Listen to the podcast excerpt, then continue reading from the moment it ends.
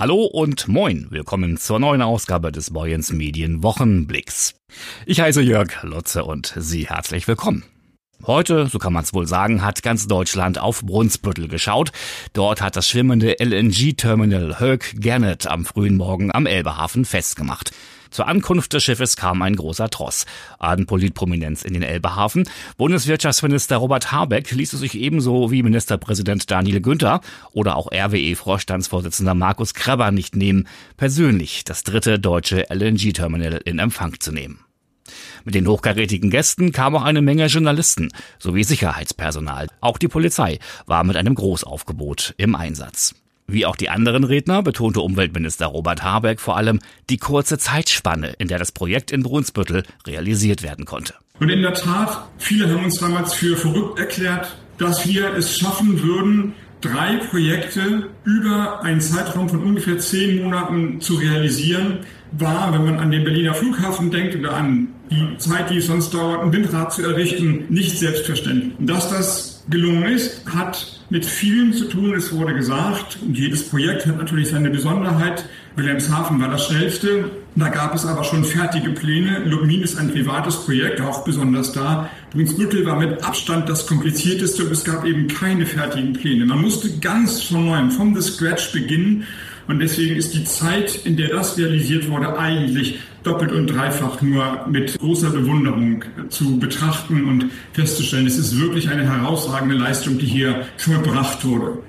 Dass er heute in Brunsbüttel sein könne, das sei für ihn eine außergewöhnliche Geschichte, sagte Habeck. Für mich, wenn ich persönlich anfangen darf, ist es natürlich ein besonderer Termin in mehrfacher Hinsicht. Einmal ist Brunsbüttel ein Energieort, der mir natürlich wohl vertraut ist und der ein Stück weit natürlich auch die Geschichte der deutschen Energiepolitik erzählt. Das Atomkraftwerk, der Ärger um das Zwischenlager. Als ich 2012 Minister wurde, gab es noch Pläne für neue Kohlekraftwerke hier am Standort, die dann zurückgenommen wurden. Brunsbüttel sei aber mehr, so der Bundesminister, nämlich eine Art Wiege für das LNG-Projekt in Deutschland insgesamt. Es ist für mich auch eine Besonderheit, weil in der Tat für mich die wahre Entscheidung, das jetzt durchzuziehen, hier im Gebäude nebenan in einem Nebenraum gefällt wurde, entstanden ist, als wir konkret mit einigen der Kollegen, die jetzt hier sind und den Herren, die jetzt da sind, durchgesprochen haben, wie das gehen kann. Wie breit muss eine Leitung sein? Wie schnell kriegt man ein Schiff? Die meisten von uns hatten davor FSRU noch nicht gehört. Ein Terminal, das war immer irgendwie im, im Portfolio mit drin. Aber dass es schwimmende Terminals gibt, war damals noch neue Nachricht für ganz viele. Hier in Brunsbüttel ist die Entscheidung gefallen, dass wir loslegen. Kurz danach sind die Verträge geschlossen worden. Dann ging es los mit dem Pipelinebau. Brunsbüttel ist also für mich tatsächlich auch biografisch der symbolische Anfang von all den Projekten, die wir dann umgesetzt haben. Und jetzt heute hier mit dem dritten FSIU, mit dem Schiff, das wir hier willkommen heißen, endet diese wieder in Brunsbüttel. 55 Milliarden Kubikmeter Gas, das aus Russland nicht mehr nach Deutschland fließe, müsse kompensiert werden. Ein Teil davon könne mit den drei LNG-Projekten jetzt aufgefangen werden, so Robert Habeck. Also Russland der Ausfall der russischen Gaslieferung hat ungefähr die Hälfte des deutschen Gasverbrauchs von einem Tag auf den anderen gekappt. Und was wir jetzt hier mit den verschiedenen Terminals, auch mit dem Schiff in Brunsbüttel machen, ist eine Reparatur in kurzer Zeit, die ungefähr ein Viertel bis ein Drittel der verlorenen Gasmenge wiederherstellt.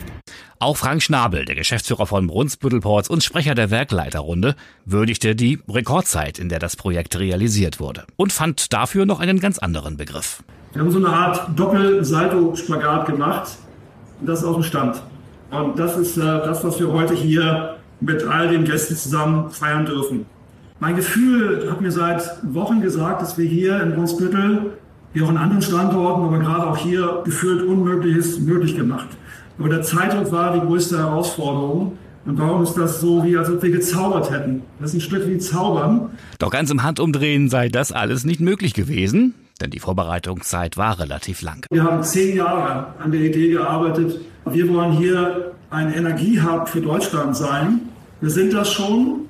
Wir wollen aber vielleicht der deutsche Energiehub auch für zukünftige Energie werden.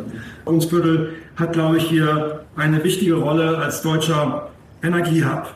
Mir war immer klar, Brunsbüttel hat riesige Chancen, obwohl wir landseitig etwas abseits liegen aber seeseitig perfekt liegen. Und diese Chancen nutzen wir jetzt, Brunsbüttel, zu dem, wie gesagt, deutschen Hub für Energie. Und zwar gegenwärtig für die Energie, die wir heute noch brauchen, durch den Ausfall aus Russland, aber für die Zukunft auch grüne Energien nach Brunsbüttel zu importieren. Darum fahren wir eine Zwei-Phasen-Strategie auch da, die gegenwärtige Energiesicherheit darstellen mit den Gasprodukten, die es heute gibt, aber die zukünftige Energiesicherheit auch darzustellen mit grünen Energien, Wasserstoff oder in dem Fall eher auch grünes Ammoniak als Wasserstoff.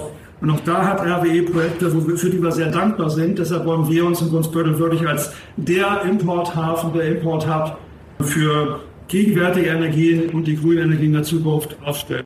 Und dann war da noch unser Landesvater, Ministerpräsident Daniel Günther, und auch er, dreimal dürfen Sie raten, nahm besonderen Bezug auf die schnelle Umsetzungszeit. Wenn ich in Kiel in meiner Staatskanzlei bin, sehe ich ja viele Schiffe hin und her fahren und das ist für viele Menschen immer eine Freude, das zu erleben. Aber ich glaube, selten haben so viele Menschen bei uns in ganz Deutschland ein Schiff dringend erwartet wie am heutigen Tag. Mit dem Einlaufen der Herr Gennett hat das Projekt Schwimmendes LNG-Terminal Brunsbüttel die Ziellinie erreicht. An Land ist alles vorbereitet, die Anschlüsse sind da, eine Leitung liegt bereit. Ich glaube, das ist eine enorme Leistung, die wir heute gemeinsam miteinander würdigen dürfen. In nur wenigen Monaten ist es gelungen, dieses Projekt von der Planung in die Praxis zu bringen. Insgesamt war das ein sensationelles Miteinander mit allen Beteiligten, die dabei sind. Eine Gemeinschaftsleistung, auf die wir stolz sein können. Und natürlich wünsche ich mir diese Form der Zusammenarbeit auch für die nächsten Schritte. Die neue Jetty ist angesprochen. Ende des Jahres soll sie fertig sein. Eine lange Anbindungsleitung, um die Kapazität zu erhöhen, möglichst in Rekordzeit zu schaffen und natürlich am Ende auch das stationäre Terminal, das unser gemeinsames Ziel ist. Die Zeit drängt in vielen Bereichen, im gesamten Energiebereich im Übrigen. Und es ist wichtig, dass wir uns in der Energieversorgung schnell breiter aufstellen. Ein Schiff wird kommen, hieß es, und heute kam es. Und das macht auch den Brunsbüttler Bürgermeister stolz, Martin Schmädje. Auf jeden Fall ist das der erste Schritt in eine positive Zukunft. Der heutige Schritt ist der Einstieg eben zu einer Entwicklung zum Energieimporthub. So wird es ja allseits auch kolportiert und berichtet. Und wir als Stadt müssen eben unseren Beitrag leisten, diese Entwicklung auch zu befördern. Äh, letztendlich hoffen wir natürlich auch auf den ein oder anderen Euro für unsere Stadtkasse für anfallende Gewerbesteuer. Gleichwohl man das heute noch nicht so benennen kann, in welcher Form sich das auch auswirken wird. Mit all dem, was da noch kommen soll, das feste Terminal, auch da ist der Baubeginn ja im Frühjahr vorgesehen die Jetty, die errichtet wird, äh, Wasserstoffprojekte hier, Ethylenprojekte dort. Also im Moment tut sich unheimlich viel hier im Brunsbüttel und wir als Stadt werden das kompetent und im Rahmen unserer Möglichkeiten, und die sind eigentlich relativ groß, auch wohlwollend und fürsprechend begleiten. Denn wir haben hier das größte Industriegebiet Schleswig-Holsteins vor der Tür. Wir freuen uns über jede Entwicklung, die hier vonstatten geht. Von den Anwohnern der Brunsbütteler Südseite war zwischenzeitlich hier und dort auch Kritik aufgekommen, aber auch Ängste. Es geht um Lärmemissionen und andere Dinge, die durch das Entladen des LNGs entstehen können. Kann der Bürgermeister diese Sorgen nachvollziehen? Ja, die Sorgen kann ich auf jeden Fall nachvollziehen. Also immer, man muss immer in der Lage sein, auch äh, sich den Hut seines Gegenübers aufzusetzen. Und ja, natürlich, das ist sicherlich nicht lustig. Aber ich habe eben auch wahrgenommen, dass eben auch alles Mögliche an Gefährdungsszenarien, Lärmemissionen, das ist alles im Vorwege untersucht worden. Und da bin ich eigentlich schon mal guter Dinge. Das ist mit großer Ernsthaftigkeit betrieben worden und die Kommunikation scheint nach meiner Wahrnehmung zu stimmen. Das heißt, es gibt immer diese Gesprächsangebote. Wenn irgendwas quer sitzen sollte, sind Betreiber und Brunsbüttel Ports ja auch jederzeit ansprechbar und bereit zu kommunizieren. Wie sich das nachher im tatsächlichen Echtbetrieb dann darstellt, das muss man eben sehen. Aber im Vorwege, also Stand jetzt, würde ich sagen, ist alles getan worden, um hier größtmögliche Sicherheit zu erzeugen am Standort. Und das ist, ist wichtig. Ne? Also äh, es ist im Prinzip so abgeprüft worden, als wenn es im normalen Zeitstrahl erledigt worden wäre. Also jetzt so komprimiert über wenige Monate, das was sonst mehrere Jahre gedauert hat. Und das ist schon, finde ich, ganz bemerkenswert und vielleicht auch ein Modell auch für andere Projekte. So ganz ohne Protest ging die heutige Veranstaltung dann allerdings doch nicht ab. Circa 20 Aktivisten stellten sich an der Einfahrt zum Elbehafen auf und protestierten gegen das LNG-Terminal.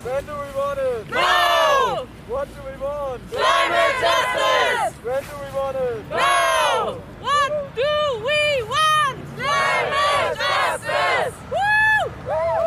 Power to the people, not from LNG. Wer sind Sie? Wie ist Ihre Forderung? Woher soll die Power kommen? Wir sind um die 20 Leute aus verschiedenen Klimagerechtigkeitsbewegungen aus Norddeutschland. Wir sagen, Energie muss in Bürgerinnenhand. Es kann nicht sein, dass fossile Konzerne weiterhin Milliarden scheffeln, während andere Leute gerade noch ihre Stromrechnung bezahlen können. Und ein neues LNG-Terminal zu bauen bedeutet weiterhin fossile Energie zu fördern, die wir nicht mehr brauchen. In drei Jahren muss das 1,5 Grad Ziel eingehalten werden. Das, das können wir so nicht. Gleichzeitig wird hier Fracking-Gas geliefert. Das ist schädlich. Das ist hier in Deutschland verboten. Aber in anderen Ländern finden wir es irgendwie okay oder was? Also das ist, warum wir heute hier stehen, weil dieses Terminal da vorne nicht unsere Zukunft sichert. Sagt Ariel Mertens, die Sprecherin der Gruppe von Klimaaktivisten, die allerdings, das bestätigte auch Polizeisprecher Lars Brockmann, friedlich blieb. Warum das Flüssiggasterminal jetzt aber doch noch einmal wieder ablegen muss, bevor es dann wieder anlegt und seine Ladung gelöscht werden kann, das lesen Sie morgen am Sonnabend in den Zeitungen von Boyens Medien und schon online unter boyens-medien.de. Und dort finden Sie auch die komplette Geschichte über das dritte schwimmende LNG-Terminal von unserem Redakteur Brian Tode. Die Agentur für Arbeit in Heide zieht Bilanz für 2022. Die Arbeitslosenquote in Dithmarschen ist gesunken.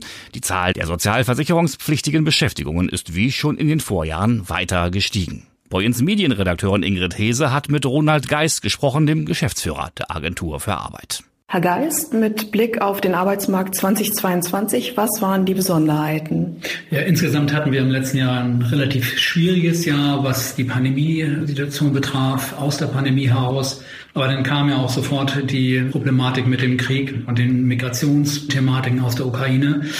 Insgesamt aber tatsächlich hat sich der Arbeitsmarkt als sehr stabil erwiesen. Wir haben einen Höchststand an sozialversicherungspflichtiger Beschäftigung höher als vor der Pandemie und höher als die bisher überhaupt gemessenen Zahlen für die beiden Kreise in Steinbock und Dithmarschen.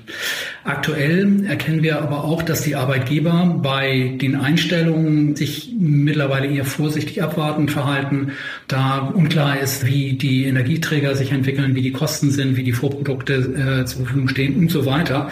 Also die Einstellungen, die Stellenmeldungen jetzt ein bisschen verhalten. Allerdings werden auch keine Arbeitnehmer, Arbeitnehmerinnen entlassen. Und wie sind die Aussichten für 2023? Wir gehen im Moment davon aus, dass wenn jetzt nicht größere Verwerfungen passieren, dass wir ungefähr auf dem Stand der Arbeitslosigkeit von 2022 bleiben. Also es wird nach meiner Einschätzung keine größeren Einbrüche geben, aber auch keine größeren Rückgänge von Arbeitslosenzahlen.